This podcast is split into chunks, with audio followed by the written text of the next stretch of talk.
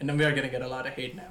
But Cool. Yeah, that was the subtext of this episode. Is just make the internet real mad. yeah, yeah. We just wanted to give everybody good value on programming languages, and then we should.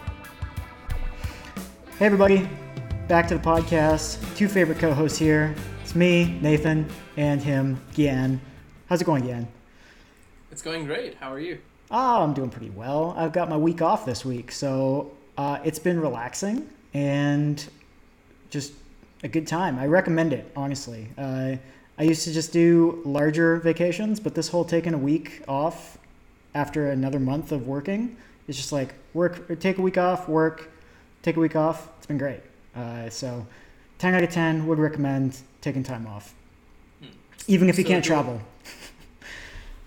do all employers out there, Nathan recommends a three work week month. Um, That's right. Yeah, yeah, yeah. It's like uh, interval training. Uh, you just work for three weeks, take a week off every month. mhm. Yeah, I could, I could get behind that. Is that including the weekends, or are we pushing people to the limits? Uh, it's too much detail, uh, honestly. Okay. I think it needs All to right. depend on the team. Because I mean, there are actually jobs that I think do something like that, right? They do like twelve days on and then like five or six days off, something like that. Probably. Uh, I know there's ones that do like ten-hour work days, and then you get Friday off. Right. Yeah. But we could do extreme. Maybe Fortune 500 CEOs are listening to this. You know, They definitely are. At least three Yeah. of them.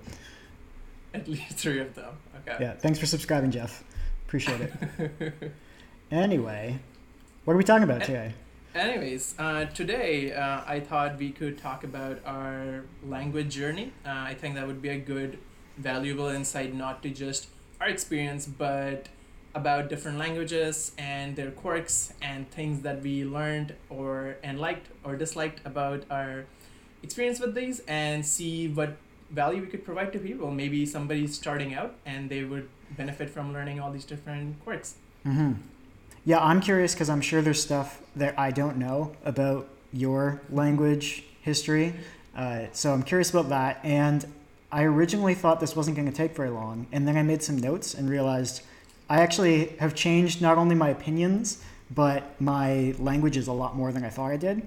I was like, oh, I've used like two languages. And then I wrote it out. I was like, oh, when did I use all these? I forgot. So it's going to be fun. Yeah, yeah. For anybody listening, for context, Nathan and I have known each other for a solid about three years now, and and somehow we don't know mm, a lot about each one of our beginnings. We just ended up bonding with our present circumstances and continued the friendship from there. So Yep. this will be this will be more educational for the both of us as well. Mm-hmm. Total surprise. So why don't you start us off by your Sure, journey. sure, sure, sure. So I have some notes. Uh, let me go back to this one's gonna be quick. I first thing I did was super basic HTML when I was like ten, because I was part of this um, nonprofit Taekwondo club, and they needed a website. And any website, even if made by a ten year old, was still better than no website. So it was I still remember it in my head. It basically looked like a Word document, except uh, I learned how to use scrolling text. So I added that in. Yeah. Yeah, because that was just a scroll tag at the time. And threw that in, and I was real hyped. And then took a long time off from really doing anything other than when I was somewhere in my teens, I realized that I could use Bash and cron jobs to automatically empty my trash can on my MacBook damn? and I got so hyped about that. I was just like, I had no idea I could do stuff like this. This is great. So that got me excited. And then I was at that time I was just using JavaScript for things like uh, if you were associating buttons with things you wanted to show. So you know carousels were a thing at one time, and so if you wanted to show you know photo one or whatever and have a button for it and then an image associated with it that would pop up, I was doing that sort of thing, and that was about the extent of my JavaScripting, but it was still a lot more fun than CSS. So I really enjoyed spending my time with as much writing logic as I could, and I would end up with these.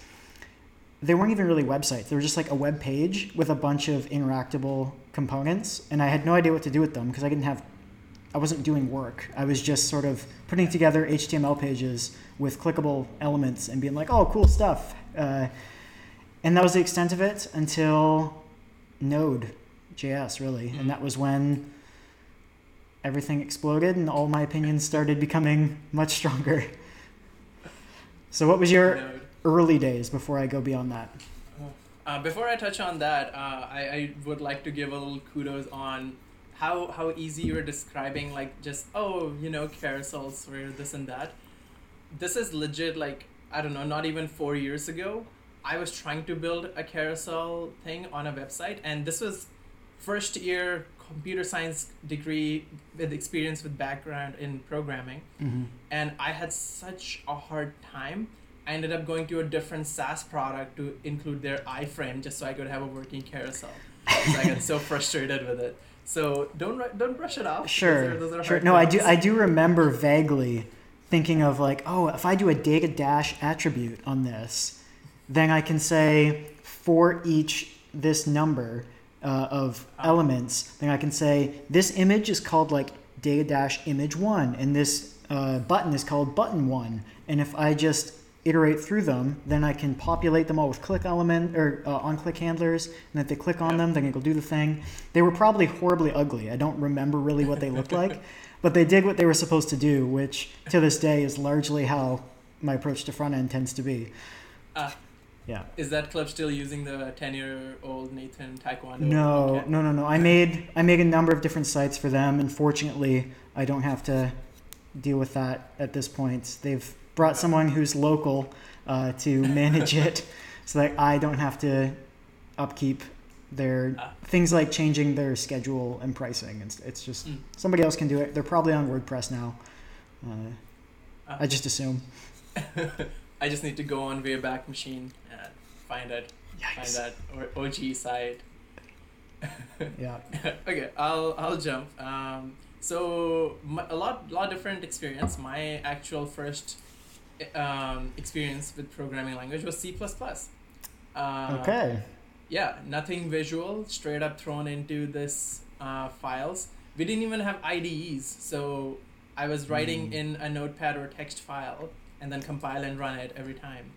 Um, and it was I was ready a Vim troll you already. I didn't even know what Vim was until college, man. Because CLI was not a thing we were shown. All of this was happening on Windows machines. Right. Because one of the great things you have to remember is the teachers who are teaching us these things have also only followed a certain path that they've learned. Mhm. And Linux wasn't very big when they were educated. Uh, so they were teaching us on Windows to do these things. And another beautiful thing about C was it's not, you have to build it for each platform you're running it on. So we were very Windows locked in. There was nothing like Vim. Uh, it was Notepad. There was, I think we had something called Turbo C uh, as a runtime and uh, editor. And it was ugly as hell. It was just, it didn't even have syntax highlighting or anything. It was just black and white text, and that's it. Um, but yeah, that was my first experience to C++. Um, I have said this many times before, and I am still extremely grateful for it. Computer computing comes a little bit naturally to me, so C wasn't extremely daunting. And when you're sort of already good at something, that helps build up the confidence to get you to better at it, right? That amazing cycle. Mhm. Um, so it was easy enough to pick it up. Uh, I had the hardest and still do the toughest time with recursion. Uh, you know all about it. People will hear about it on upcoming podcasts. um, and loops. Loops made a lot of sense to me. Uh, language syntax was great. Uh, I remember the first thing I built using C was sort of this library bank system of sorts. It was it, it was basically you can you can store whatever you, you can create multiple accounts uh, which are pre-fed using a text file because uh, that was how I knew how to do it. And you can edit this text file and then you can go update um, any amount you had withdraw money from this bank and st- such. And all it did was just update a text file over and over. That was my database. Most efficient lightweight cleanest database, no encryption uh, that I've ever used. Not even file system, it was a file, which was a .txt, which is great.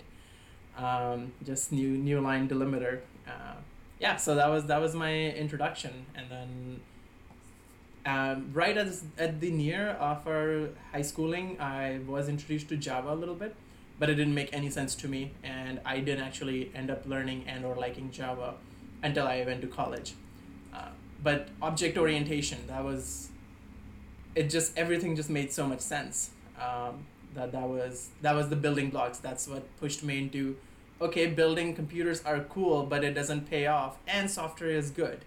Uh, so that's when I moved into software. Okay, so explain this to me then. You said it was C right? Yes. Yeah, C made sense to you, except for recursion, yes. and yes, Java didn't. So what was not making sense in that time? Um, so the the I think at the at the time, uh, one of the things that I had a harder time was uh, Java is very class based. Everything has to be classes and I know if I'm preaching object oriented that it made sense to me, I also should be proficient in classes. Uh, but the beautiful thing C did was it had these structs and loosely data types. And one of the easiest things was everything could be in the single file.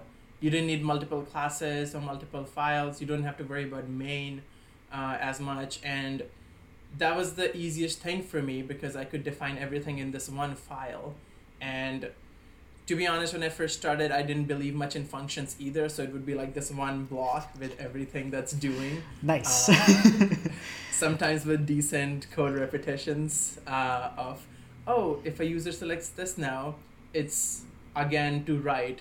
And I could have made those functions, uh, but there was some loose usage of goto because C++ had that. Considered harmful, just, yeah go up there, do this, do that, and I thought I was being clever. Uh, I'm sure if I look at that code now, somehow if I can find it, I'd be heavily, heavily disappointed and yeah, I hope, probably wouldn't understand. I hope so. I mean, if you're not getting, if you're, if you haven't made enough progress to look back over that many years and go, yes. what was I thinking? Then you should probably, I don't know, do some, do something else. Or you were a right, prodigy. So, wow. Yeah. I mean, wisdom nugget for all you listeners out there: if you don't look back at your code and sigh, um, you you haven't progressed as a developer. Hashtag Nathan Calvin. no, honestly, even just over a number of months, sometimes I'll look back as I get more mm-hmm. familiar mm-hmm. with the code base and realize what was I thinking? How did I not see that this was a horrible way to do this? So I, I resonate with that. Uh, and what would you say is like what effect did that have as far as starting there? Do you think people should do that as far as making it actionable for people? Should should they consider starting that way or should they start a different way in 2020? Um, it's a great question. Um, I started that way because that was part of our curriculum. I could not have moved in any other direction. This was not, you know, the my my preference. It was mm-hmm. school system said learn this, and that's what you had to do. Um, although uh, if you are thinking of i don't know being going into game development or really just prefer you just really want to understand the intricacies and base of object oriented languages and things that you touch are a little bit more lower level and you don't want to touch c because c. Um, I, I would still say it's a great language. Uh, honestly every single thing that i've done after that as far as it was classes or object oriented my concepts have, have always been extremely clear because I've suffered a lot with C++.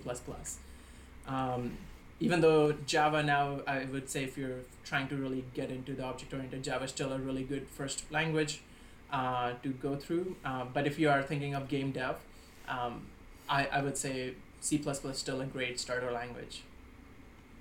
Cool. Yeah. What would? How about you? For front end, would you recommend they do HTML, CSS, or even vanilla JavaScript or jump straight at Node and well, I'll, I'll go with what I think is most important, which is experiment with a few different things if you don't have any idea at all and see if something is particularly rewarding to you. So a lot of people get really drawn in with HTML, CSS, JavaScript because they can make something and they can see it.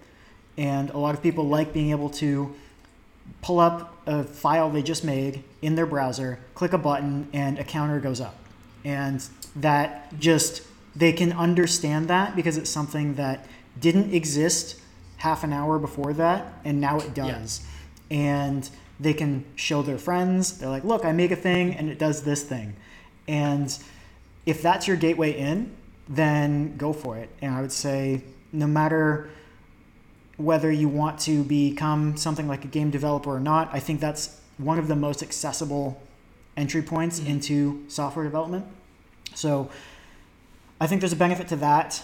And honestly, in general, I think there are some drawbacks to starting with JavaScript as a language. But if you are not very resi- resilient to early frustration, JavaScript's a good language because it will let you get away with all sorts of things. And if you struggle initially to understand types, for example, and you jump to a language that's strongly typed and you can't get anything to run, I could very easily see someone getting discouraged and quitting after a couple hours. Yeah. Versus JavaScript, you open a REPL, you can add whatever you want to whatever you want, and it'll give you something. and yeah oftentimes I think that will make people feel less pain initially when they're first getting started. And the fact that it's so flexible as a language. So that will be something we get to later in this conversation as I talk about opinions on yeah. languages. But you can essentially learn the basics of various paradigms in JavaScript without having to switch languages, which can be good, especially if you're going the self taught or bootcamp route. Because mm it, you can do a full stack app, even though it shouldn't be called a full stack app, and you probably shouldn't yes. be using JavaScript on the server. But you can do that, and it can help you get your foot in the door for jobs that will give you real experience. So yep. I think those are some of the key benefits. If you're not starting the way that you did through school, then JavaScript's probably a really good way in right now because it's the shortest path to a job. Yeah. Okay. Unless you're doing so mobile development, into... which I can't say anything about because I have yes, no idea. True. Yeah. Uh, so if you're into delayed, uh, not gratification, delayed frustration, uh, yeah. with JavaScript. That's right. Yeah, you won't know that your app is going to explode when somebody does something until two months later when it explodes because undefined is not a function. Yes. yes. but you won't have an index out of range error as we were talking about beforehand because it'll just say undefined, which yeah. will not be a function yeah. and it'll be a problem. so I'll go back to what I was doing at that time. So mm-hmm. I had yep. discovered that I could do a lot of automation with Node, and so I started moving out of scripting and that sort of thing with Bash, and just realizing, oh, I can modify local files, I can write to them, I can read from them, and just messing with JavaScript in that respect, which for some reason, even though I barely used it, was enough to make me go, oh, I can kind of use this as a general purpose language. And that made me look at it a bit differently. And so at that point, I I don't remember how long I spent just messing with Node, but I think here here's what I, if I'm remembering correctly, I was learning front end frameworks, and I couldn't figure out which one I should learn, and I was very confused about which one to learn, and I was trying to learn all of them. As a result, making poor decisions. Just pick one, and it should probably be React. Uh, but pick one, stick to it. But I wasn't doing that. But I had this intuition that as long as I understood the language really well, it wouldn't matter which framework I wound up on, unless it's Angular, because I think that was kind of doing its own thing. but in general, JavaScript frameworks, if you understand JavaScript really well, you know what they're doing. And so I spent a lot of time just in the Node REPL or writing JavaScript files that their sole purpose was to run and just play with what happens if I do this to the prototype chain? What happens if I you know, compose this function with this function? And messing with the principles of the language as a language. And I spent a lot of time doing that to the point where I kind of got stuck as the JavaScript guy for a few years, and I'm still trying to get out of that. But that was a good i know i'm never going to uh, but that was a really good experience for me as far as preparing myself not only for the jobs i wound up getting which always needed javascript at some respect um, and allowed help with debugging things that other people were just like, JavaScript's dumb. Why doesn't this work? I'm like, actually, it is dumb, but this is why it works this way, and explaining the problem, which allows you to fix it. Uh, Yeah. But I spent about a year around that time uh, before moving out here. So I guess that would be like five years ago now. I spent a year with uh, learning Haskell, and I worked through Learn You a Haskell for Great Good. And the way I learned it was, or the way I went through the book, was I wrote everything in Haskell, and then I tried to replicate it in JavaScript. And Mm. you can't always do a one to one because you can't really uh, replicate something like a type class, which I think it's it's been a minute since I looked at Haskell, but I think that's what they're called. And in general, though, it gave me a good mental model for what these paradigms and uh, principles actually meant, as opposed to just this is what it looks like in Haskell, which I think might have limited my understanding of it a little bit. If I knew that this is how you use a functor in Haskell and not mapped it over to a JavaScript array, I've an unintentional pun, but uh, to a JavaScript array and been like, oh, okay, an array is just a type of functor. A functor is a general thing. How could I write my own? That taught me a lot about functional programming that I might not have gotten if I jo- stuck with just one language. And Yeah. So that's shaped shaped a lot of my opinions since then, for sure. Mm. And uh, I don't know if I have anything more to, to dive into at this point, but Yeah, I have, I have two follow up questions Yeah. then. Uh, one, what what caused that learning towards Haskell? So let's say I am a new developer. Yep. I am starting to build websites. Everything looks good and clean.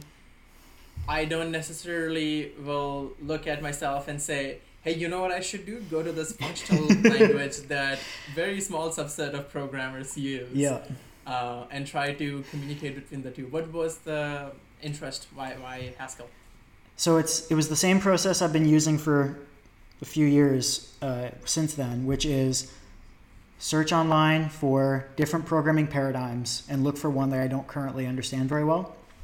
And so I looked at what I was using a lot, which was JavaScript, and it's dynamically typed, highly coercive, weird type system, and allows you to literally do whatever you want to the language versus a purely functional language that's also typed. And I went, I can basically get two birds stoned at once here. Let's go learn Haskell. And in the process, I'd also well, I'd also seen online that people had said that learning functional programming will help make you a better developer if you aren't familiar with it. And Yeah. that's always my goal is just become a better developer. So I went, I don't know what these principles are. Let's go learn more about them. And so at that time, I would have been using things like map, filter, reduce, but I didn't know necessarily the world around those things because there is quite a big world around those abstractions. Yeah. Cool. Uh, and then second question. Um, so one of the th- this is a strategy a lot of people follow. Want to see what your opinion on it is on um, transferring ideas and paradigms between languages. Is that a good um, and or effective way that you've seen to help learn different languages? Probably not Okay. in general. I did, it didn't help me learn Haskell at all. That's for sure. I still Okay. I, I, I would need to reread the entire thing to have any idea how to write Haskell because I don't remember it. Mhm. I haven't written any Haskell since then. Mhm. Uh, but what it did do was it forced me to make sure I actually understood the concept, Yeah. and that was my goal. I knew that I wasn't going to be getting a job writing in Haskell, but Yeah. I thought if I can understand the concept it's trying to explain well enough, then it'll probably change the way I think about problems, which was the Yeah. main goal. Uh, I had an aside about JavaScript that I'm trying to remember now. Um, oh, I think something that happens when starting with JavaScript and going in the way that I did that people should probably be aware of if they start with JavaScript is you end up writing code in a particular way that you wouldn't if you were working with a typed language. So I've really noticed this with spending the last year or so working with TypeScript and not JavaScript. In TypeScript, it's kind of like having active documentation in your code. So you can say, this function is only going to accept this, especially if it's particularly strict setup. Yeah. Then you can say, this function is only going to accept this. And because it'll be run through the TypeScript compiler, it'll bark at you ahead of time. Whereas when you're writing JavaScript, you tend to do, and you know that you don't have that same pseudo certainty because you still don't Yeah. really know in TypeScript. You have to not lie about types or accidentally lie. Then you end up writing, in particular, I was writing a lot of React apps in a way where you don't trust anything and Mhm. it's all very defensive and there's a lot of safety built in so everything gets revalidated and you're always making sure that you can actually do what you're trying to do otherwise the app might explode and moving to typescript that became uh, noticeable for me because i was no longer having to constantly say is this undefined because i would check way up top is it undefined and then as it gets passed through all the children i would know that the type system would bark at me if I had at any point made it possibly undefined. And so not ha- and so that changes the way that you can write code because you can do things that pass your data around a bit more abstractly. Whereas I think that was part of what got me so committed to functional programming paradigms in JavaScript was that when you have these small functions that are very clearly obvious, you know the data hasn't been lost on the way. Yeah. And so it's easier and safer to write code like that because you're not sort of sending signals around like in an object oriented way and data possibly changing when you don't expect it to, and then the app crashes. So Yeah. that's been something to wrap my head around as far as application development with a semi typed language uh, like TypeScript. So I think something to be aware of if that's where you're coming from because it might affect as it did with me, your opinions on how you feel about uh, type language entering front end development. So use lots of any's and question marks all over the place. No, no, that's the opposite of what I'm saying. I know, I know. that, that loses actually- all of the benefit. I actually read this really good uh, article which said at the beginning of all your files or on a global level, just rename any or like retype it to to do, so that you use to do all across your app anytime you're tempted to use any, uh, just so even the linter yells at you and says, "Dude, fix this." Yeah. Um, like low key though that is it's such a good thing as i'm developing anything if i have to if i know i have to do something and i can't reg it at that exact second it's a to do or a fix me and i'll continue doing what i was doing after that and if you were to watch me write a single class in you know my django code you'd be like you you didn't leave this file you there was no reason for you to say like to do add permissions and then to do do this but it makes sure that as I'm going, if somebody sends me a message or when we were in an office, if somebody comes by and I step away and come back, I haven't forgotten to do that thing. So Mhm. I found that to be incredibly useful, especially just as someone who likes having a clear to do list. Being able to Yeah. do just when I push my code up, global search for to do. Did I add any of them? No? All right, cool. Very cool. Uh, yeah, I can I can uh, talk a little bit, give you a little break. Um, so okay, one of the things I thought would be cool uh, is maybe talk about things that you miss about certain quirks of the language. Like we can we can always talk crap about what it did do wrong, uh, and we can do that with every single language because that's what programmers do. Mm-hmm. Um, so just like uh, thinking of, of things that you missed or like uh, is so in C++, even though it was a pain and I very much would not want to do that on an enterprise level app if I was building one. Uh, but the thing I sort of really also miss is memory management. Um, I am a person who loves to tweak and get the efficiency out of things as much as possible.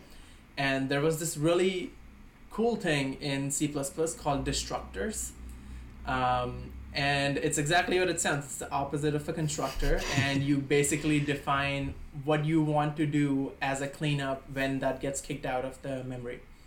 Um, and it's just such a convenient, nice little thing. Uh, I also just loved writing the word destructor because just you don't generally get that opportunity. Um, and yeah, a little bit of memory management. C was a lot more loose with how you are doing pointer by reference and just pointers in general. Uh, you threw them all over the place, uh, address allocation, whatever you want to do. Of course, that's going to cause a lot of issues, and I think they were easy and cool because I was building apps that, you know, were basically CRUD apps without any even network calls or anything. They were just text file based things. uh, never even done any like real game development uh, on them, but um, that was the thing I missed. Um, which I'm sure if every day I had to write a destructor and like worry about how I'm gonna efficiently optimize my memory, uh, I'd probably be a lot more mad. Um, yeah, thought thought I'd throw that in as a thing of I miss you, but I don't really want you. Mm-hmm. Kind of like a kind of like an interesting ex, I guess. I don't know. yeah, I saw that coming. I I appreciate that you've gone gradually up uh, in abstraction, and right now I've been going back down. Oh no. So I started from you know very high level scripting languages. That's still all I really use in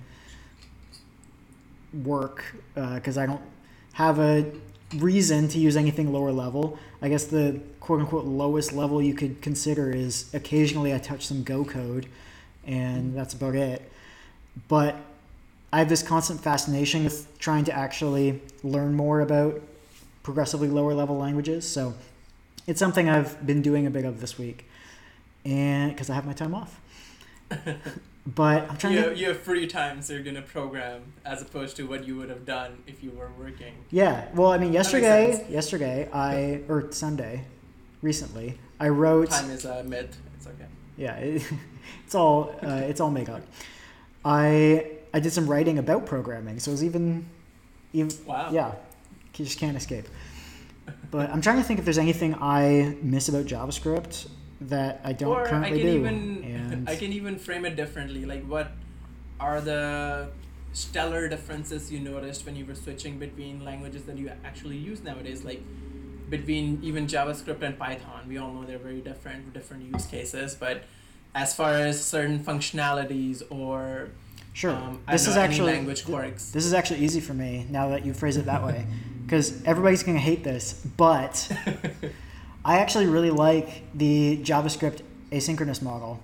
And I think it's because it was one that I quickly became intimately familiar with. And having given multiple presentations on it, I feel quite comfortable with it. And I think that it, unfortunately, they didn't follow the A plus promise spec, but having promises in the language has made life a lot better. And I think they were the right abstraction, perhaps not perfectly implemented, but they're kind of like promises in a JavaScript way. They're like, well, we'll make it a little easier for people. like you didn't need to, but okay. So switching between languages, for example, the next one I used that was on my list was uh, maintaining a Ruby on Rails API. And having asynchronous code that blocked by default was so unexpected to me because I'd spent all of my time pretty much writing JavaScript. And so I was used to as soon as you throw it on uh, like out of the thread and just wait for something to come back, it's continuing to do everything else. So the fact that I had to write these processes that were syncing a bunch of our data with external services, I had to keep in mind, oh yeah, it's going to stop everything that's happening at this line and wait for it to get to the next line. Whereas my thinking at the time was, oh, this must be something like a promise where this will continue when it resolves, but it doesn't do that. So that was a big thing uh, that I still am totally okay with managing the various versions of JavaScript's asynchronous model, and I would prefer it. But now that I've talked a little bit about Ruby, I will say my thoughts on Ruby when I was using it. Uh, I was Uh, still sorry, uh, very quick. Yeah. At what point in the timeline does Ruby arrive on your language learning? It was right after I did my year of Haskell. Okay. So it was my first year out on the West Coast. Cool. Yeah. So I was maintaining a Ruby on Rails app there, and it was a it's a language that I would say tries to be a bit too cute and really is okay with giving you see JavaScript gets a lot of flack because you can do things a lot of different ways, but Ruby doesn't just do things different ways, it gives you as many ways as you could possibly want to do something, at least in my limited use of it, where your if else control blocks are essentially amount to if this, otherwise this, unless this. And I'm like, this is this doesn't need to be this poetic. I know Matz says it should look like poetry, but it doesn't need to. Uh, it can just be more like the next language I used a bit, which was Go, where do it one way. We gave you one way to do it, and that's the way you do it, and it should all look the same. I think there's a lot to be learned from a language that has that opinion. So Yeah. I haven't gone back to Ruby, is my point. Yeah. Uh, as as one sh- should. Again, uh, disclaimer: these are very personal, opinionated uh, opinions. I feel very strongly uh, against Ruby as well. I understand the merits. Uh, there's a certain giant e-commerce company in Canada that also is built upon Ruby on Rails. Uh, good for them. Uh, but as a as a programmer who did uh, many different languages uh, that were very opinionated and strict, um, yeah, I did not, as the kids say straight up, not have a good time, man, um, when I was doing Ruby. I didn't hate it at the time, but I wouldn't go choosing it for any reason. Yes. I can see it as a totally reason. If you already know it, and you need to ar- or, uh, prototype a CRUD API, I can totally see the benefit of going with Ruby on Rails. It does all the magic for you. I've for coding assessments that you have to take home for interviews. I've done a few in Ruby on Rails because they are super quick, Yep. and I can see that benefit. But yeah, if I was trying to build something that I was going to maintain for a long time, and I wanted to enjoy maintaining it, and I want it to be performant, Yeah. wouldn't be my way to go. Yeah, I think another reason why I wasn't a huge fan of it was by the time I had reached Ruby, I think I had learned about four or five different programming languages. And they all, even even certain things I'm learning now, they all sort of share similar syntax things uh, and keywords and ways to ingest and or process data. Whereas Ruby just shows up and is just like, again, the thing you mentioned, it's so many things you can do, uh, so many ways you can do one thing. Uh, and there's, when I was working on a code base, I don't know if there's no community standard or if just the developer team was going cowboy coding. It was completely wild, wild code base. And I just, yeah, just straight up not, not had a good time. Mhm. Uh, So, if we're trying to be useful for people, my advice if you're more interested in coding for backend development and you want to understand a more transferable programming language, probably just go with Python. And 100%. if you're just, as I mentioned earlier, if you're just trying to get a job and you also want the possibility to do front end work, you can learn some JavaScript and mess with Node a little bit enough that you can say, yeah, you've made some Node servers for personal projects and you'll be fine. Yeah.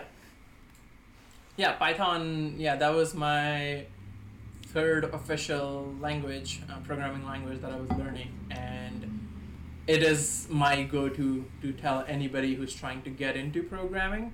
Um, but I do recommend um, looking at other any some of these like a little older languages or even like plain vanilla JavaScript just to strengthen your concepts. Because once you start once you're done with all the ifs and fors and conditional and everything and you start moving a little bit towards complex apps or intermediate levels of um, software development you will get stumped by how data types and or performance things are working which uh, honestly not not something you learn unless you, again you just play with the language at the core level um, one of the things I was very caught off guard with when I first started learning and doing loops in Python is indexes aren't given to you by default. You can loop over arrays, you can loop over lists, um, and you'll get the element in them. But if you want the position, you have to enumerate the list and generate those numbers. And I think still to this day, that's my least favorite part about Python because anytime you're dealing with lists, more often than not, you're gonna need the index. You need to know what element and where it is that you're accessing. Yeah. The, Um, the pattern yeah. I've seen people use a lot when they need that is for i in range length, Yeah, and then they just if if it's a nums array, just like num equals, and then the array with that index, and then they just have both values as opposed to enumerate. Because I guess if you're doing some code golf, you want to remove the long keyword enumerate. true. But- yeah, Teach their own. exactly. Yeah, yeah. For, I, I guess that's the use case, right? Very specific use cases. That's a benefit. Uh, more often than not, it's a nuisance uh, if you're trying to figure out um, how, you- how, you're, how and what you're trying to do. Um, Also, pro tip: Yeah. I would say Python's really good choice for if you're doing coding interviews because there's Yes. very little syntax to write, and you have the ability to. One of the things that really differs from JavaScript, for example, if you're picking a abstract language that's really common to use in those situations, is one, you'll probably get looked down on for using JavaScript, and two, uh, you have to break things out into arrays. So like you can't iterate over a string the way you can in Python. So you Yeah. actually have to go t- you split it and then iterate over it. Which if you're writing code on a whiteboard, you just don't want to have to do those extra steps. yes. So Python's really handy, even if you aren't uh, going to be working in it. I'd say it's worthwhile if you want to do those types of interviews or companies that tend to do those types of interviews are of interest to you. Just get familiar with the syntax of it so that you can do the basic algorithms because it'll probably work out in your favor. Yeah, exactly. Yeah. Uh, even when I'm doing any coding interviews or something, Python is my language of choice. Uh, just because you you get to escape so much um, boilerplate code or things that you don't want to worry about. Yeah, types don't help But you on a whiteboard. So Exactly. Yeah. Yeah. when you're trying to explain a concept and trying to figure it out. Uh, but that's where that's again a great touch, right? The when you do things like that in JavaScript or Java, let's say iterating over a string, you understand that each one of those elements, if you divide it up as an array, is now a character, and you're all going over characters in a string, and that's when you understand the primitive data types more, as opposed to where Python is just like it's it's a list of things and you're going over the things and you don't have to worry about what the things are but i'm still a little strict about it um, and that's what it does. It's yeah. Yeah. So uh, i guess a little segue uh, opinion and or experience with uh, dynamic versus compiled languages. Or i guess are, are those called runtime languages? Well, there's I there's the interpreted and compiled. interpreted thank you. Interpreted versus compiled. Yeah. Well, I mean, now we're in a weird spot where you actually have to quote unquote compile your JavaScript because nobody writes JavaScript for the browser. Yeah. So I thought it that was called something else. well, they call it transpiled, but there's a big argument yes, about yeah. whether that's a thing or not. So I try to avoid that word, uh, Okay. just to avoid the the potential wrath of internet people. yes. And Or or you already crapped on Ruby on Rails. Get ready, anyways. hey, Matz is nice, so we are nice. That's what I heard. So they better be nice to me. But I don't know. I think it really depends on the problem you're trying to solve. So I do think that I've gotten a lot of benefit from working with TypeScript versus React or versus um, JavaScript in React, and somewhat for the reasons I mentioned earlier, but also the fact that you do have to run your code through the TypeScript compiler, and it will yell at you, and you can set it to be very strict if there's a potential for a runtime error that it can spot. So whether or not that is enough to justify completely avoiding a dynamically typed language, I don't know. But at this point, I think I'm okay with the little bit of overhead to put in types on things for the help, especially with IDEs, that I get Mhm. From having those types in place. It's hard to say though, because I have I don't know. We have a little bit of type annotations in our Python at work, and Yeah. those don't get used all that much, and I don't find that we use them enough for them to be useful. And so when I see them, they seem odd. Yeah. Would they be helpful? I don't know. We have so many tests because it's a CRUD API. I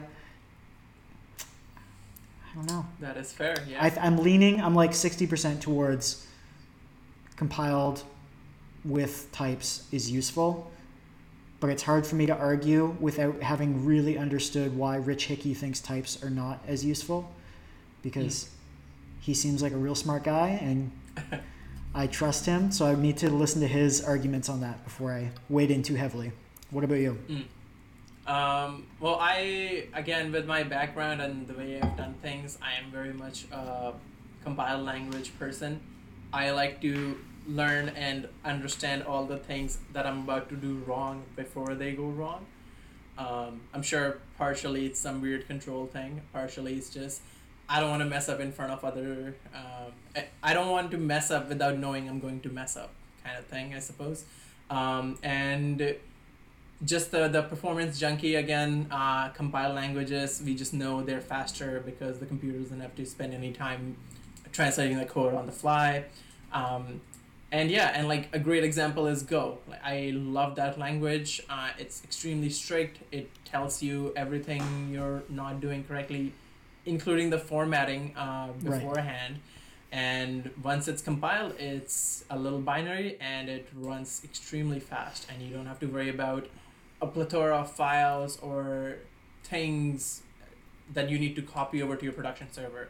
The production server is just the executor. You give it something and it runs uh, instead of giving it 100 files so it can figure out its own path and worry about compilation and other things that you wouldn't uh, necessarily do um, but I could also see that as, or I ha- as I have experienced, is that can be a barrier to entry. If I am learning how to program, I don't want to hit compile every time and then the compiler tell me what I'm doing wrong, then update my code, then try that again, as opposed to something that just I can use a little command line interpreter or every time I type something I hit run and it immediately runs or yeah. Yeah, and I want to make sure because if we do get listeners that listen to this and comment and tell me about my Ruby opinions, I sort of accidentally conflated compiled versus interpreted with typed and untyped. That's just Yes. based on my uh, history. It's not actually a thing. Uh, so meaning that languages I've written that happen to be typed also happen to run through a compiler, uh, not that those are the same thing. So I don't. Yes. I don't want people to to rage about that. Uh, Yes, if you are about to rage, uh, anybody, just remember to look at those comments from the lens of somebody who's done a lot of JavaScript. that would make that would clear everything up so so quickly. Because once you understand JavaScript to a certain extent, um, you understand the problems. Because it's just it just tries to take everything from all around the language world, and you yeah you'll see and i hope some of you listeners if you already have been through that can empathize with us hmm Yeah, and if you write JavaScript right now and you disagree, highly recommend trying other languages or learning a lot about JavaScript itself. Figure out how the prototype chain works. Figure out if you can justify why the class keyword exists. Be my guest. And when you get to the bottom of that, then you might share somewhat of an opinion with what I just said. Uh, what's my next language was Go. So we've talked about it a bit. What was your? Does that fit with what you have at all, or do you need to run through some languages first? no uh, the I, I only listed the first three because those are the ones i majorly use it was c++ plus java and python Oh, okay. um, everything else that i do groovy or i don't know little bit of here and there they're all just different flavors of those big languages Yeah. So I don't have anything really on the languages. I just have like certain points that I can get to as we have a little bit more natural conversation. I also have SQL in there because that was something I learned with Python. Yeah. And even though it's not a programming language, it's a query language. Uh, I it's very considered. close to my heart. I considered mentioning SQL, but I was like, no, no. No, yeah. It's just very close to my heart, I hope, and I'm pretty sure at one point we'll probably do some episode on database things. Yeah, I can learn a whole bunch of stuff. It'd be great. yeah, and you can just hear me ramble about SQL and different databases and how much I love and a little bit of hate uh, certain databases. Mm-hmm. So you and I have discussed this in the past, but Go with respect to error handling. I feel like we both had some opinions that came from looking at that because I've spent very little time with Go, and despite that, it actually had a considerable effect on how I was looking at hmm. languages at that time. Partly because it was early on in my like full time development career, but I've taken those things despite spending a number of probably single digit hours actually writing Go, and then yeah. probably you know 40 to 80 reading Go because I was doing code review but not writing it. And just seeing these patterns has affected uh, my thinking about those sorts of things. So, if you would, could you weigh in on what you think of the error handling in Go? Yes. Um, so b- before I get into that, uh, one of the things I would like to highlight before I forget is Go as a language necessarily hasn't affected a lot of about my like the way I write syntaxes or the way I would construct my code or anything. But the, the practices and patterns that language exhibits have very much, I, I agree with you on that, has influenced uh, the decisions and patterns and architecture I've done across different languages or stacks. Uh, so touching on error handling, love it. Uh, it's so much. I, I very much am of the belief of you, you know even in real life of you should own your problems. And that's what go does with its error handling. It says this is not my issue. I'm i'm setting it up. Uh, and it keeps going up the chain till the person who's supposed to or person the language uh, part or the code block that's supposed to deal with it deals with it. And go doesn't let you get away with not dealing with an error if it's being thrown or if it's that's part of the language. And i just think it's such a extremely smart way to do it where it's like hey i'm going to give you two things. One of them is an error one of them is a result. You'll only have one or the other. If you get the result back there was no issues. If you get an issue you don't have you shouldn't worry about the result. Um, and yeah that has helped so much i've also stolen that a little bit sometimes in my python languages because in python you can return multiple tuples mm-hmm. and multiple arguments and yeah uh, yeah that, that's i guess my opinion i love it so much i've tried to steal it to different languages which doesn't natively support it yeah a, a year well probably over two years ago now i wrote a little gist that had combined promises in JavaScript with that pattern and actually included it in the async JavaScript talk that you would have seen. And essentially, I just borrowed that returning of an error and a value and then checking the error. And so, what I love about that pattern is it says, here are the two things you can expect from me. And you can decide what you do with them. But the fact is, these are the only two things you're going to get. And you can count on if there's one, if there's an error, then I'm not going to give you the value. And so that works really well with mapping it to promises, which can either resolve or reject, and they can only do it once. So I've seen a lot of people try to work around the gross syntax because as soon as you use await in JavaScript uh, with promises, then you have to wrap it in a try catch if you're actually going to potentially raise an error there. And so the ways you can get around that include catching at the call site and then await so you can safely catch it without creating this big block. Or you do something like the way Go does it, where you out at the final stage of that um, or as a wrapper in general, you just pass the value through the pipeline as a pair and then destructure it at the end. And so if anything's blown up, you know you'll have gotten that error. You can address it at the same without creating a new indentation and code block. Easier to read. It looks like the way that Go does it. And I found that to be a way, at least when I'm writing code, because not a lot of people seem to prefer that. But when I'm writing my own stuff, if I want to do that, then I can, and I find it very easy to to read and understand. Uh, and then the other thing would be having uh, GoFMT baked in. It's like, you know what? This justifies all my opinions about having a formatter. I am down with formatters. I think everybody should use them. And uh, that just sort of solidified it as if there's a language that's this big and there's this many smart people working on it and they have it baked in, I think we should probably be using one. Yeah. Uh, on Go format, actually, up until I saw Go format, I always thought and believed that linting should be part of the CI process and not the developer's responsibility. Because I didn't want to format things. I just want to put everything in a little file. If I had my way with the languages that use semicolon, I would have like a whole function in a single line, get it over with. Uh, I know it all sounds terrible, but that's how I liked to do things. Um, and then when I started using Go and Go format, I was like, and I noticed the the amount of difference it makes before the code reaches the central repository on how everything's standardized. Uh, I started believing in okay, linters should be pre-commit hooks. If everybody does this, there's no git merge issues. There's not a lot of ugliness, and it will just tell you beforehand before it even reaches code review, where some human has to waste their time telling you not to do something. You know it. It's yeah so that was a huge practice change for me as well uh, that came from that beautiful language Perfect. Yeah. So that's really, as I mentioned, barely have worked with it. So that's the extent really of what I have uh, from Go. But for some reason, it's been valuable to me, and I always have it in my list of things to do with programming. I'm like, ah, write something in Go, and I never do it.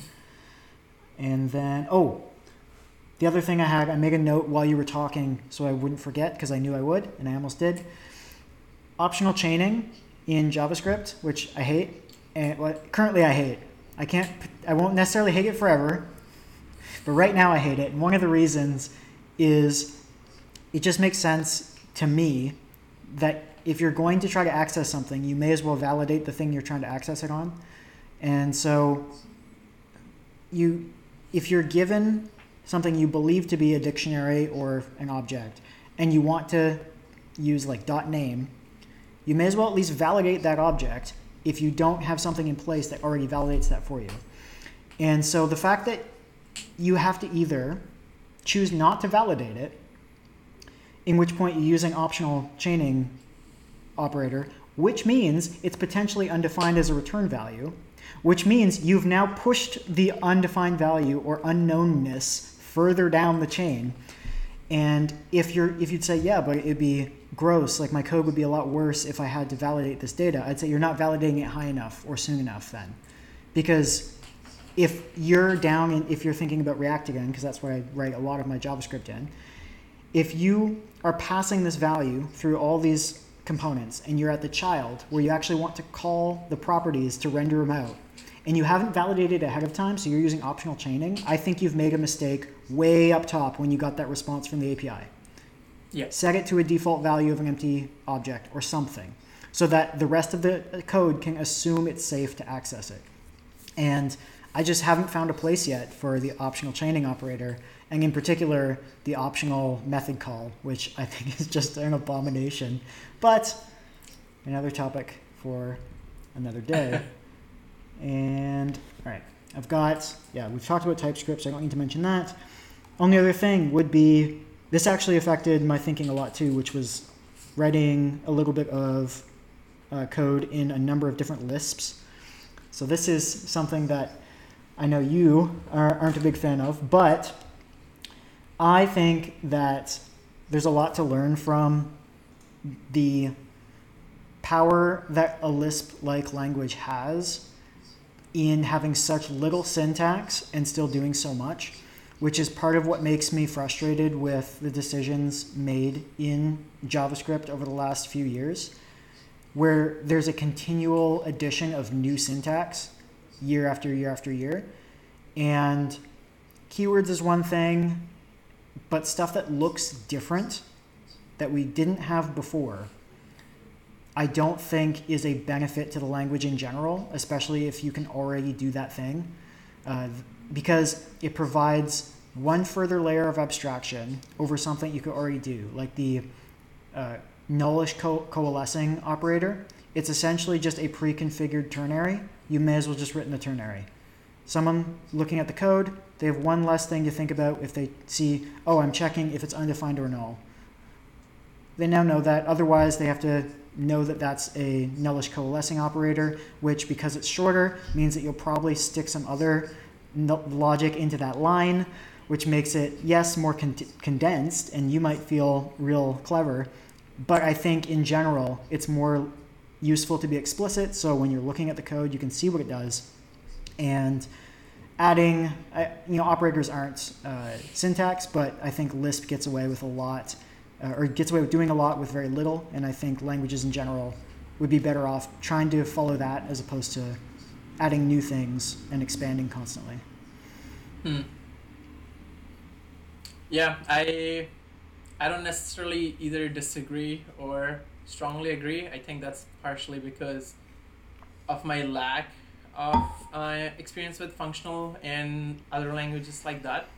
Um, I did. I know I did Erlang in college uh, just to get a little bit more uh, into functional programming and such, but I just had a such a strong base of object oriented. I just could not move, um, and yeah, and I have tried to go back to them occasionally again and again, uh, just for like even they're super handy when you're doing like little even file manipulations or little CLI stuff, right? They're so extremely beneficial but i just it's one of those things where if you're not already confident or you have a bad memory of something it just perpetuates that forever until you break the cycle at some point. Yeah i see. Uh, so it's the opposite of your c++ experience. Exactly yeah. Mm. uh, it was very much just i think that's just my like computing that helps c++ i'm sure at this point now that i work at a gaming company if i sit with somebody and i'm like hey, I know C++, they'll like prove me wrong in less than five seconds and I wouldn't. Yeah, that's that's how I probably lose my job. Uh, it's not on my resume for anybody wondering. I do not claim to know C++ uh, at, at a professional level, but yeah. um, yeah, I'm trying to look over my notes to see if there's things uh, I wanted to like very much bring upon. Um, like so we've talked about things that we've liked about these languages. Uh, asynchronous programming is a is an interesting point uh, for javascript because I, I know that cause that is a source of pain for a lot of people who do use javascript. Yeah. Um, so just get ready for your inbox uh, for people to learn. I, I would my argument is it's performant by default and if you were to think about the model as opposed to making assumptions about how you think it should work, mm. then you can wrap your head around it, I think, pretty easily because you just have to remember only one thing's happening at a time. As soon as something's async, my thing that I was doing is no longer happening, something else is happening. Uh, mm. And then you just have ways of dealing with how to re enter when that value resolves. And you can use promises or you can use callbacks. There's different ways of doing it. But it's not that complex of a concept you can just make problems that are difficult to understand if you don't have the right simple model in place. So that's where I see most of the bugs coming from. People just looking at code and being like, but I wrote this line and then this line it already executed, but like it shouldn't have. I'm like, no, of course it would have because you make an async call. That's going to run next. So I think it's mostly due to people not having familiarity with how it works as opposed to it actually being difficult and then people just don't want to learn it because it's JavaScript, which I get. But if your job is to know JavaScript, you should learn it. Yeah.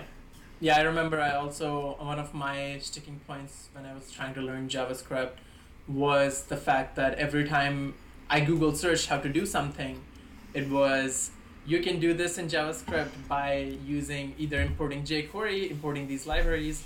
This is how you do it vanilla JavaScript. But wait, by the way, this is up until ECMAScript 3 now it's something different. So even vanilla JavaScript, you're kind of screwed. Um, and I I get that that's a that's a problem. Um, that you sort of just have to look at the docs, and the more you play with the language, uh, the more you'll understand uh, that base. I guess that's a that's a good segue uh, or way to like wrap up some of the end discussions instead of me just ranting more about what I miss about C++ to Java migration. Um, Yeah, I um yeah, I'll I'll actually you know what? No, I had a point that I want to bring up is in Java, it's so much just based on classes that one of the things I was sad about is you can't create classes with primitive data types or instantiate other classes with primitive data types. So if I want to create something that only accepts the type int, it's not int, it's integer, and I have to use that class, and that has a higher memory footprint, and I hated it. Uh, it's all class, no grass. I, I don't know. Uh, that's I- what I that's what they all say. Yeah. it's all class, no grass. Uh, I'm, I'm trademarking that for my blog. Uh, but yeah, I guess that's a next good segue, if you uh, also think so, on people starting their careers, right? Um, and getting into languages. We've sort of mentioned Python is a good backend and basic HTML, CSS, JavaScript, or React uh, for starting.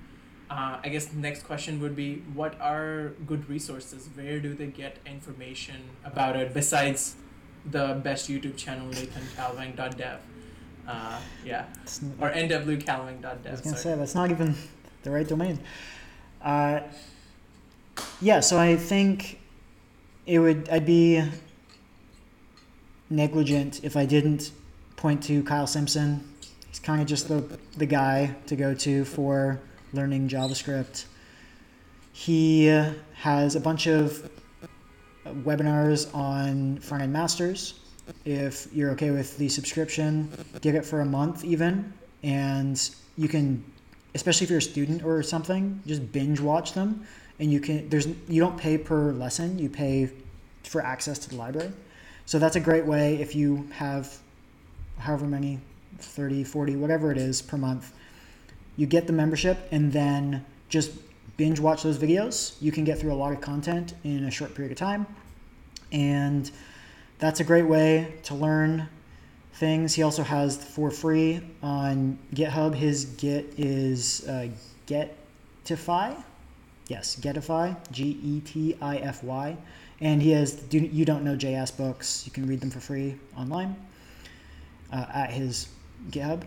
And I think that'd be the main thing. If you want counter arguments to his stuff, you can always just look up Doug Crockford, and they disagree about a bunch of stuff. So if you want some balance for Kyle Simpson, you can get balance there. Other than that, I would say just start, if you're going to go the JavaScript route, then just start using the language and do sort of a scientific method on it. Come up with a prediction for what your code's going to do, and then run it and see if you're right. And oftentimes, if you start getting into the quirky parts of the language, you'll be wrong. And then you have to figure out why it works that way because it will work that way every time. And being able to explain those things will really help you down the line if you have to be the JavaScript guru at your work and help people debug stuff. Very cool.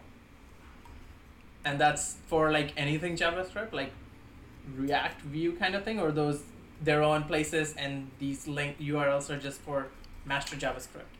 That's specific to JavaScript. If you're going to choose to learn a front end framework, I think at, you should look at job listings in your area or wherever you want to work. Make sure they're actually using the frameworks that I'm going to recommend. But you know, if you're living in an area that's not using any of them, it's using a lot of backbone or something, uh, then maybe you do need to learn some of that. But focus primarily at that point on JavaScript as a language.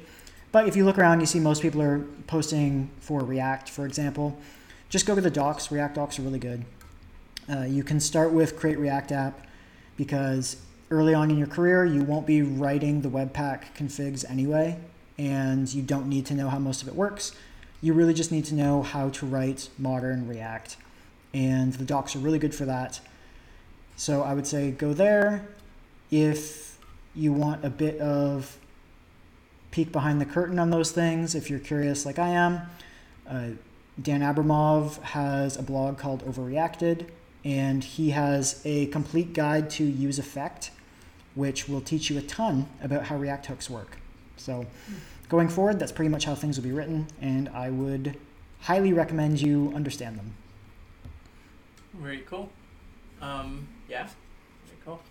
I would um, also recommend that sort. So I, I guess the thing I was a little worried about, or maybe I would ask you, is um, wow, I'm, I'm blanking out. I, I'm blanking out on the word learn. Uh, anyways, the message I'm trying to convey across or trying to ask is is full stack development like because everybody needs a full stack developer nowadays so um, it seems so it seems uh, quote unquote um, and what's so if if that's my motivation right? Let's say i am freshly out of school or i'm trying to change my career. Um, is it worth spending or investing that much amount of time learning the intricacies of the language? Um, if but when i enter and or when i show up at a job's doorstep and they're like okay cool so you know a little bit of react but we really want somebody who can do a whole mini app uh, then like is that even a realistic expectation to have um, i or... am firmly in the camp that there is no such thing as a junior full stack developer and if anybody's trying to hire for that they are wrong. Uh, that that just means you are equally bad at everything because you haven't learned anything yet. Because you're a junior you're trying to get an entry level job which means you know enough that you can write some code and you'll probably be slow to get up to speed and people have to help you a lot. And if you're that way for the entire stack and you want to contribute, it's going to take you twice as long to do every part, and you're far better off focusing on one or the other. So, I think it, how you start really depends on what your goal is. So, it really depends on how old you are, what your living situation is, what your interests are in software development what your timeline is for wanting to get into the field and what your first job is. So it's going to be very different if you're somebody who's trying to get your first job because you need to pay the bills and you're transferring out of a career, but you have all the time in the world to prepare for that interview. And then yeah. you want to get the job that will replace your income. That's going to be a very different thing than your second year university student and you're trying to line up a good skill set to get your first job out of school. You have a lot more time at that point to spend strictly digging into the esoteric stuff that perhaps your your peers and coworkers didn't spend their time doing and they'll be able to teach you the sort of practical parts of software development that you didn't get to learn because you weren't working on real production code bases and there's a good exchange of information there so I can't give global, all uh, uh, applicable to everybody advice because it totally what? depends on what your goal is. But I would say it goes back to what I said at the beginning. Figure out what you find interesting. Figure out what you think you can see yourself doing. Don't get into this for the wrong reasons. That's actually what I wrote about on Sunday was people getting into software development to get rich. Mm-hmm. And ah. Yeah, it was mostly just a rant. But it was therapeutic. And uh, yeah, only go with JavaScript if you want to do something in the front end. If you're trying to avoid it, then don't learn it because then people can't give you that job. And yeah. just spend your time working on other stuff. Get more familiar with databases and uh, API development and the ops side if you want to sort of really weight yourself to being useful. And I think you'd be in a good spot. Really, cool. really yeah. just up to you. True. Yeah, and yeah, like following the advice on just building smaller apps. Um, one of the things I do every time I'm learning a new language, which is like my just default, is I build a calculator. Uh, every single time, every single app that I've ever built as my first next to Hello World is building a calculator because it involves generally a GUI element. It generally involves some sort of uh, storage because you want to keep context if you want to make history and such. Um, and I've made like a very complicated calculator that stores all of your information in a database so you can run analytics on like how much calculations you do on which operator kind of thing, which is such an overkill, but it gave me a really good understanding on how Go interacts with databases, what I can store, uh, what I can fetch. It was a really fast calculator. Uh, completely overkill, not at all needed.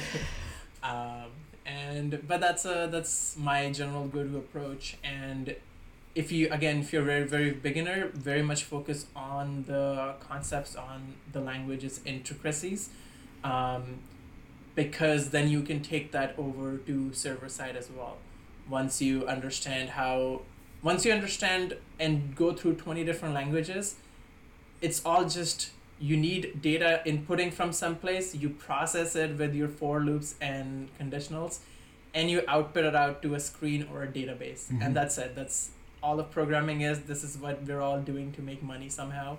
Uh, and people buy into it because apparently it provides value. Uh, so whoever you are if you're looking uh, feel free to reach out to either one of us uh, for any starting tips if you want in the video i believe we have our uh, social tags hmm Yeah, mine should be Um, over there, and Gans will be above me. okay so mine is is this my right this is my right i can't tell if i'm mirrored on your screen versus mine Uh, you're pointing the wrong way right now. okay then it's this way Yeah. uh, yeah it's it's either one of these ways i think Guaranteed to be correct, play around. guaranteed to be wrong. exactly. Yeah, you do the vertical spread. You're like, I'm putting my eggs in both baskets. Whichever one breaks, I at least win fifty percent of the time. uh, terrible financial advice. Never take it. I don't understand how stocks work. Uh, but yeah, um, do you have any final thoughts, comments before we wrap this up? I would just say that you touched on something useful there, which is it doesn't matter what you build, so don't worry about it too much. Uh, I know that I was definitely worried about making something that people were going to find interesting or uh, impressive in some way, and you're not. You're not impressive if you're new, and that's okay. That's the way everybody is.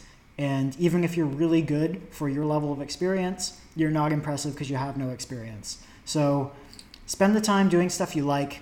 Spark your curiosity as much as you can because that'll keep your motivation up and it'll encourage you to continue learning, which is only the only thing that's going to make you more useful.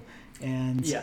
if oh, and that's the other thing too. If people if you've kept yourself curious and motivated, convey that in interviews and people love it. So that's what they'll be looking for. If you're new, they're not going to care. Um, I can't speak to large companies, but especially startups. If they're trying to bring somebody on entry level, they want you to be affordable and really enthusiastic. So those are the things to focus on if you're looking to just get your foot in the door as a software developer. Yeah, and until you hit four to five years of experience, do not choose full stack like front end, back end, database, automation, anything. There's so much to learn in all these spaces, and they change so quickly. Uh, you will regret uh, picking a specialty unless you just know your calling somehow. Uh, do not restrict other aspects of software development just because you think you're good at one of them. Heck yeah. I'm realizing I'm not actually looking at my recording software. I might have been pointing the wrong way, so I'm going to do the same thing for my yeah, for mine. one of these we may switch the videos. It'll see somewhere on the screen. It'll definitely be in the show notes. Uh, so just you know use that. Uh, if you can't copy paste from a screenshot of our image somehow, hmm uh, is that is that even a thing? Can people do that? Well, I think the Google phones can do that now. Copy text. That's true. That's true. So All you iPhone users just wait a couple of years and then Apple will bring it out. it'll be innovative. it'll be innovative. it'll be the newest biggest thing. Yeah. Uh, and then we are gonna get a lot of hate now. But Cool. Yeah, that was the subtext of this episode. Is just make the internet real mad. Yeah, yeah. We just wanted to give everybody good value on programming languages and then just shit on iPhone so that we can get attacked for it. Oh, yeah. I had to do- work real hard not to make this a six-hour conversation because I just kept having opinions. But that's that. That's the episode. Thanks for listening, everybody. Gian, do you want to say anything before they go? No, just thank you. Thank you for your time. And please keep listening because we like to talk. That's true.